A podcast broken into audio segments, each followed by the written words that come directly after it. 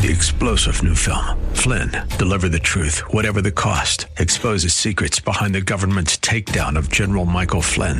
Flynn knew what the intel world had been up to. He ordered the first audit of the use of contractors. This set off alarm bells. He told the truth. He was the most dangerous person for Donald Trump to hire. They had to get rid of Flynn.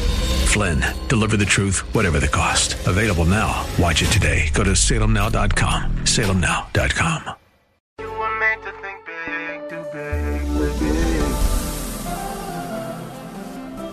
But tomorrow can be bigger.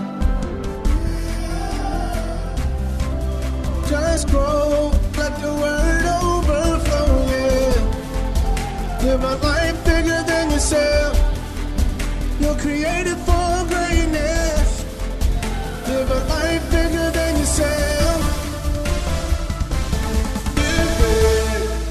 Welcome to Live Big with Dr. Derek Grier. We're glad you decided to join us today. Remember, you can get access to this message and a full library of teaching from Dr. Grier at gracechurchva.org. As we dive deep into the Word of God, we believe that it changes us and empowers us to think big, do big, and live big. This type of living will not only impact our lives, but will inevitably bless others. So, our hope is that this broadcast inspires you to live big. Here's Dr. Grier. Father, we thank you for your word. God, I believe you gave this passage to me this morning because there's a piece for each person in this room. So, Father, help each person in this room and watching by live stream. God, help them hear from heaven. Help them know exactly what you're saying to them through this message today. And we give you all the honor and all the glory. And the church says, Amen. Open your Bibles to Genesis 15, Genesis 15 and chapter 1. Moses says by the Holy Spirit, after these things, about 10 years had passed since uh, Abraham had left his home in Haran for the promised land. And by this time, he had become a, a wealthy uh, merchant. Well, wealth, wealthy, I guess you say, sheep herder, if you will, because he had uh, livestock, etc., uh, as well as a, a leader of a, a rising uh, clan.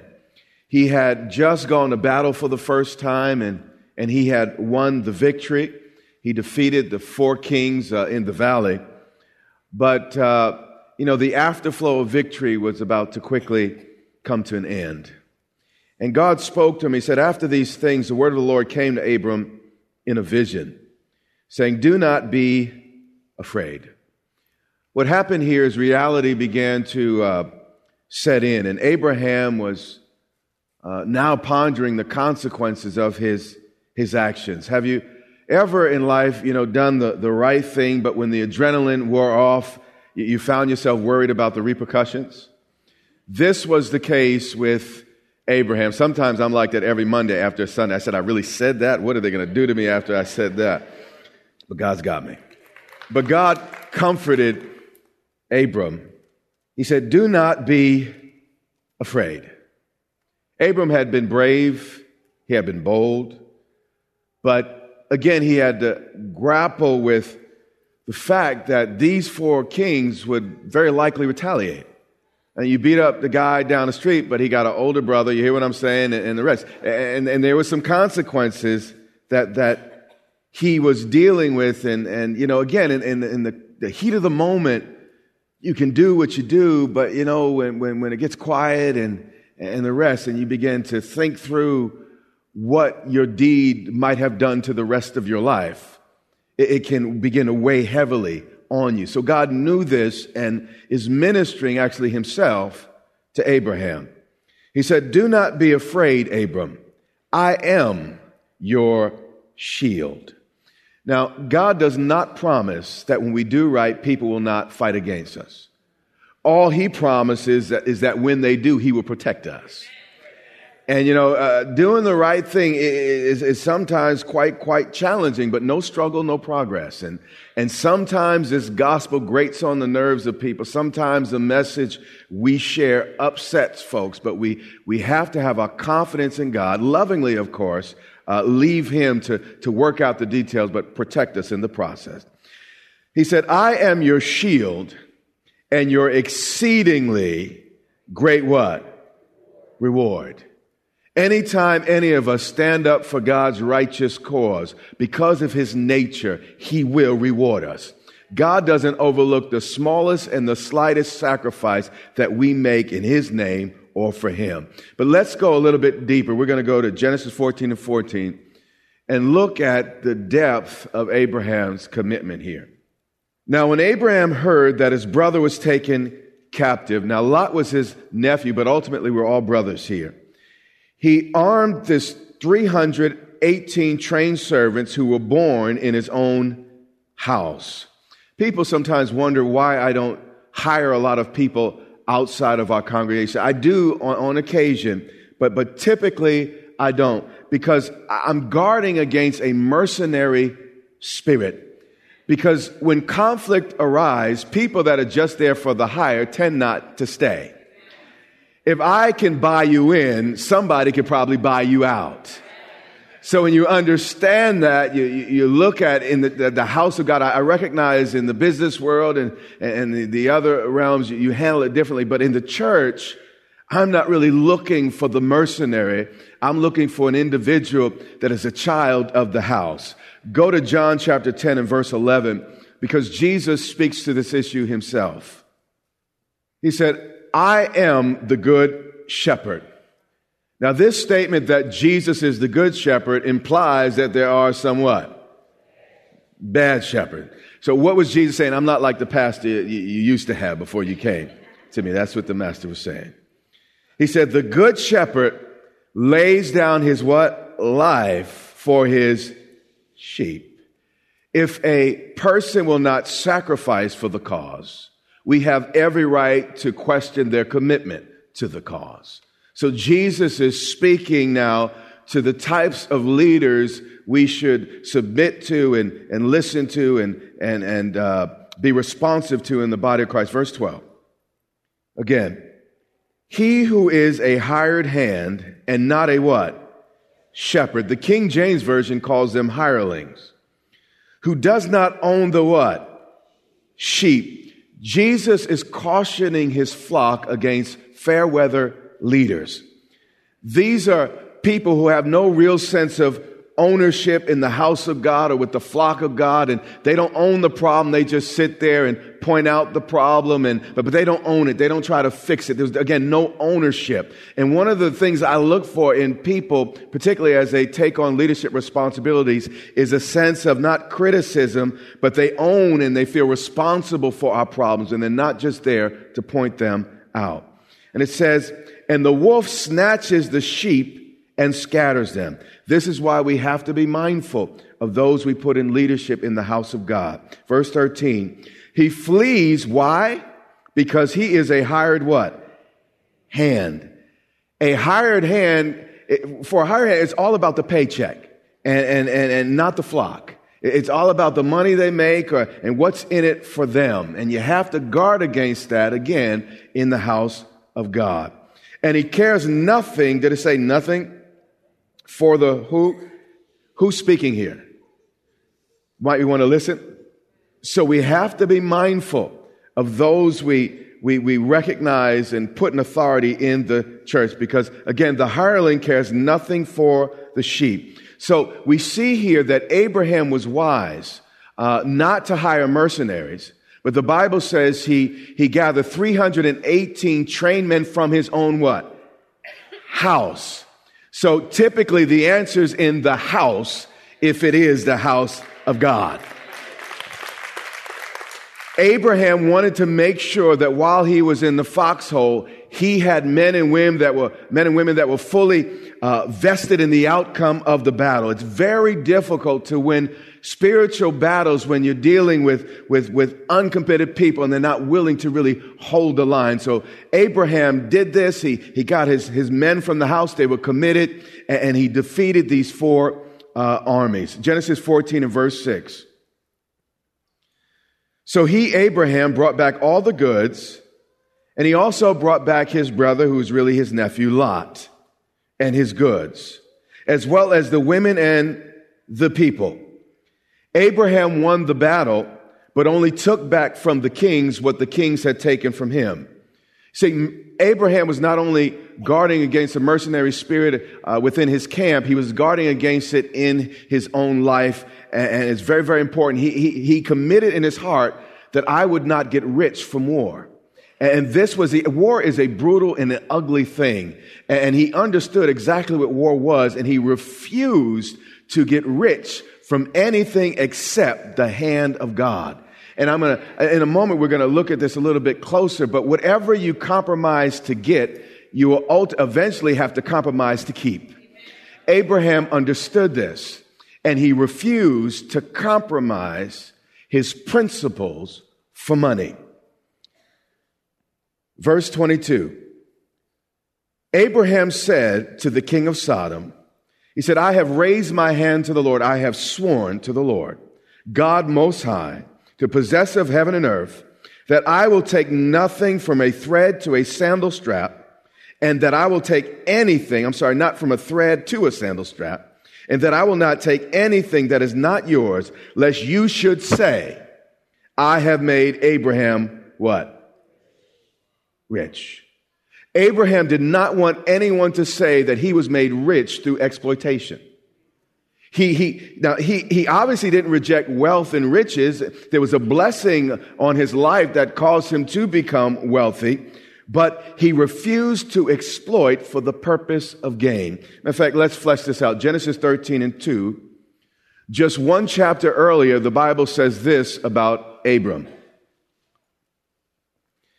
It says, Abram was very rich in livestock. Now, this is how you uh, counted wealth in the ancient days. They didn't have money the same way we, well, it wasn't as pervasive as it is today. Uh, he was rich in livestock, in silver, and in gold. So Abraham did not reject the blessing of wealth. And, and God does give us the ability, Deuteronomy says, to produce uh, wealth. But he did understand how he got it mattered. Again, what you compromise to gain, you will eventually have to compromise to keep.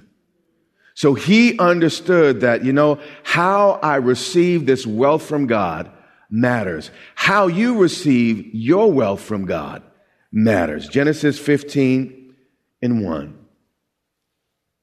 God said to him, Don't be afraid, Abram. I am your shield.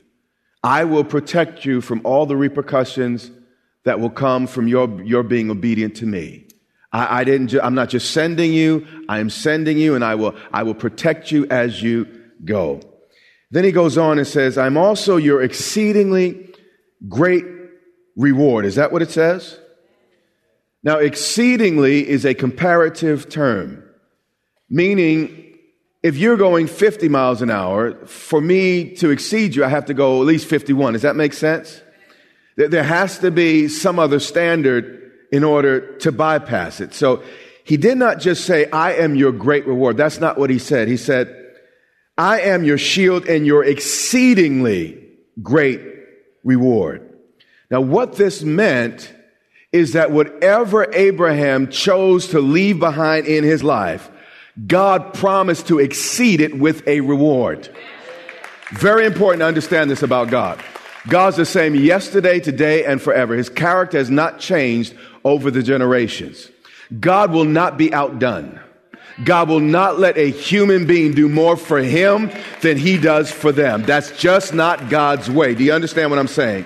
He said, I am your exceedingly great what? Reward. Abraham, you left a land for me. I will give a new land to you. Abraham, you left family for me. I will bring new family. Everything Abraham left for God, God, you know, actually in the New Testament, Jesus expounds upon it. He said, whoever leaves, leaves houses and lands, uh, for, for my name's sake, I will give a hundredfold in this age and the age to come. We cannot outdo God when it comes to giving. Do you understand what I'm saying here? He says, You are, or uh, uh, I will be your great or your exceedingly great reward. And the point I wanted to make to you this morning is the things that we are willing to leave behind are directly correlated to the things that God has left ahead of us. So never weep over what you left behind. Because whoever and whatever you leave behind, God has a hundredfold in your future. He will exceed your sacrifice because he did you really understand? He will always exceed your sacrifice because he is god. He is our exceedingly great reward. But after abram said this i'm sorry god said this to abraham abraham's wheel started turning. He said i heard you god and that was good preaching and uh, i'm excited about that but uh, uh, let's get real here he said lord what will you give me, seeing I go childless? Father, everything you've given me is really nothing to me unless you give me the thing you promised. Actually, in this statement, you hear a complaint. But there's nothing wrong with complaining as long as you're bringing your complaint to God. He has wide shoulders. He knows how to handle it. He knows exactly how to answer your issue. But Abram said, Lord God, what will you give me seeing I go childless? Abram had everything. He had a beautiful wife. He was wealthy. He was successful in business. His reputation began to precede him. He's just defeated kings. He's moved into a, a new uh, uh, class, uh, or if you will, you know, his, his name is mentioned next to actually kings in the land because he's overcoming them. So he had everything a man could want except the thing he really wanted. How many of y'all, you know you have everything except the real thing? I mean, you can buy this, you can go there, and but but the thing you really want, really, really want, is the thing God has not yet brought into fruition in your life. This was the case with Abram. And he goes on, he says, and God, the heir of my house is Eliezer of Damascus. Now, Eliezer was a, a loyal servant, uh, also a friend of Abraham. And, and Abraham was willing to give Eliezer the inheritance. But, but, but that was still not what God had promised. It wasn't what God said. And Abram's taking issue with that. Then Abram gets even plainer. He said, Look, Lord, you have not given me any offspring. Indeed, the people born in my house, or, or, or uh, uh, this gentleman Eliezer, he will be my heir. And what he's saying is, Lord, because you, you have not come through in my life, I have to go to plan B. Anybody dealing with plan B right now? You see, what happened with Abraham was Abraham did not lose his original vision. He just let it shrink. And that's what happens with us. God gives us a vision, but over time, life happens, stuff happens, and, and it doesn't seem like it's going to happen the way we thought it would happen. And, and we allow the vision to shrink. And, and that's what was happening with, with Abraham. And behold, the word of the Lord came to. Now he was speaking to God. He brought his complaint to God, but then God speaks back to him. So if you bring your complaint, stop, you know, stop, stop stabbing God in the back, talking to everybody else about God. Go directly to the source. Go to God with your complaint. And if you finally man up and be brave enough to, to, to, to stand up to God and tell him what you're really thinking, God will respond just like he responded to Abraham. So it said, Behold, the word of the Lord came to him, saying, This one shall not be your what? Heir. Abram, there will be no plan B. Abram, I got this thing. I knew what you would go through before I said the thing that I promised you, and I will be faithful. But the one who will come from your own body, he shall be what? Your heir. You know, I know sometimes God seems late. The, the reality is often things don't go quite as we plan. And it's amazing when God tells us he's going to do something, we put dates on it. We, we explain how he's going to do it. And then we end up with broken hearts because we added to that which God said. And, and here, you know, we're going to see this a little bit when we get closer to the end. You're going to understand what I'm saying. But you know, when Abram was 75, it's okay, maybe I can do this. Maybe I can still have children. But you know, as the clock kept ticking, it became more and more impossible. And, and then he started creating, you know, stuff in his head. Uh, you know, uh, maybe if I do it this way. We, we just talked about plan B, but actually, Moses, I'm sorry, Abraham came up with a plan C. Plan B was Eliezer. But we go to the next chapter. Plan C was him going into to Sarah's handmaiden, and he had a baby with her. And, and you know, he started trying to fix this thing and tried to make things happen. And you got to be careful. If God said it, God can do it. You don't have to add to it. You don't have to help him. Remember when uh, uh, the Ark of the Covenant looked like it was falling over, and one of David's men tried to help, and God struck him dead? It seemed like God was being mean, but you had to remember, God is God. He don't need our help. You know, every now and then I tell the testimony about, you know, what happened in our other church and how my wife and I, we lent six figures to the congregation, et cetera, to, to keep it going. But you know, that was part of the church's problem. It didn't need my help. Either God was going to do it or he wasn't. And when I stopped helping, somehow God showed up. Either God said it or he didn't. Well, the word of the Lord came to him and he said, No, the one who will come from your own body, you didn't miss me the first time, shall be your heir. Abram, I know you're getting old, but I'm still God. You, you need to understand something about God that nothing catches God by surprise. When he recorded scripture, he thought of every single need. He saw all of our faces all at one time. He saw all of our circumstances, all of our needs. And when he made the statement, he took every single situation into account and reckoned, I'm going to say this knowing that if I said I can meet your needs according to your riches and glory, God looked to 2000, what are we, 14. He saw you and your situation and considered it before he said it. If God breaks his word just one time, he's not God.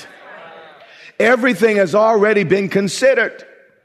So when God speaks, you don't have to figure it out. He's figured it out. All you really need is to get insight into what his plan is and go with the flow. How many times I tried to fix God? How many times have I tried to help God? And ultimately, all I did was really get in his way and create more of a mess that he had to clean up when I was done. Verse 5 is important because I don't know if this impacts you today, but it did me this week. He said, Then he brought him outside. Abraham got stuck under a roof of his own making. Very important. A ceiling of his own construction. And sometimes in my thinking, sometimes in your thinking, we put, un, we, we manufacture ceilings and roofs and tops and God, you can't, Lord, it's too late and I don't have the resource and we manufacture lids over our lives and we find ourselves trapped under the weight of them, but we don't realize it's all manufactured. Because in our limited understanding, we can't figure out how he could do it. But if God said it, God has already figured out how he's going to do it. So at some point, I have a very simple choice. Am I going to trust my imagination, my ability to figure it out, or am I going to trust God? And faith at some point gets that simple. Then he brought him outside. And this week I felt the Lord saying, Boy, come out. I need you to come out of your tent I need you to come out of your shell. I need you to come out of your self-imposed roof that, that, in your mind is determine what you can still do and, what's still possible. I need you to get out. Come out, son. Come out. And I believe that's a word for come out. He was in his tent. And those better when tents were dark. And it gets dark when you get stuck in your own mind. And, and, and, Abraham was just pondering, you know what? Oh, I can't figure, what are we going to do? And he was all day, all night trying to figure. But God said, No, come outside. Then he brought him where? Outside. Often God has to take me to a new environment to show me where he wants me to go next. Because we get stuck with who we know and the limited experience of the people around us. But there's a whole world out there with experiences we have not yet heard of. You are listening to the Live Big broadcast with Dr. Derek Grier. We pray that you are inspired to think big, do big, and live big. Our goal is to compel you to live in a way that overflows and blesses those around you.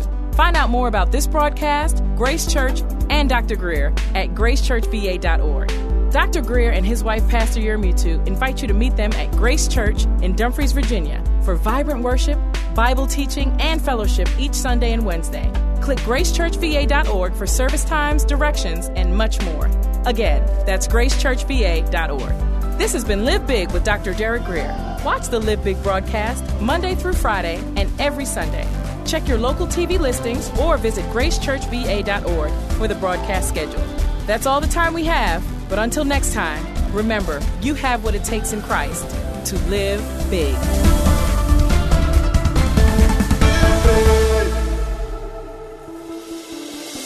Have you ever noticed that sometimes, even after a full night's sleep, you still wake up tired? Well, that's because while you may have slept, you probably didn't rest. Most people think the two are synonymous, but they are not. We need both. But sleeping is more a physical state, whereas resting is as spiritual as it is physical. It involves your whole being. The word rest can be summarized as R, releasing, E, everything, S, solely, T, to God. So rest is releasing everything solely to God. So when God says, come to me, all all who are weary and heavy laden, and I will give you rest. He's not speaking of getting some shut eye, but intentionally entering into a period of total release. I know letting go is not always easy, but when we do, our minds, our bodies, and our souls can be rejuvenated despite the chaos around us. After you've done everything you know to do, give it to God and let it go. Now, letting go is not easy, but not letting go might kill you. Make the choice.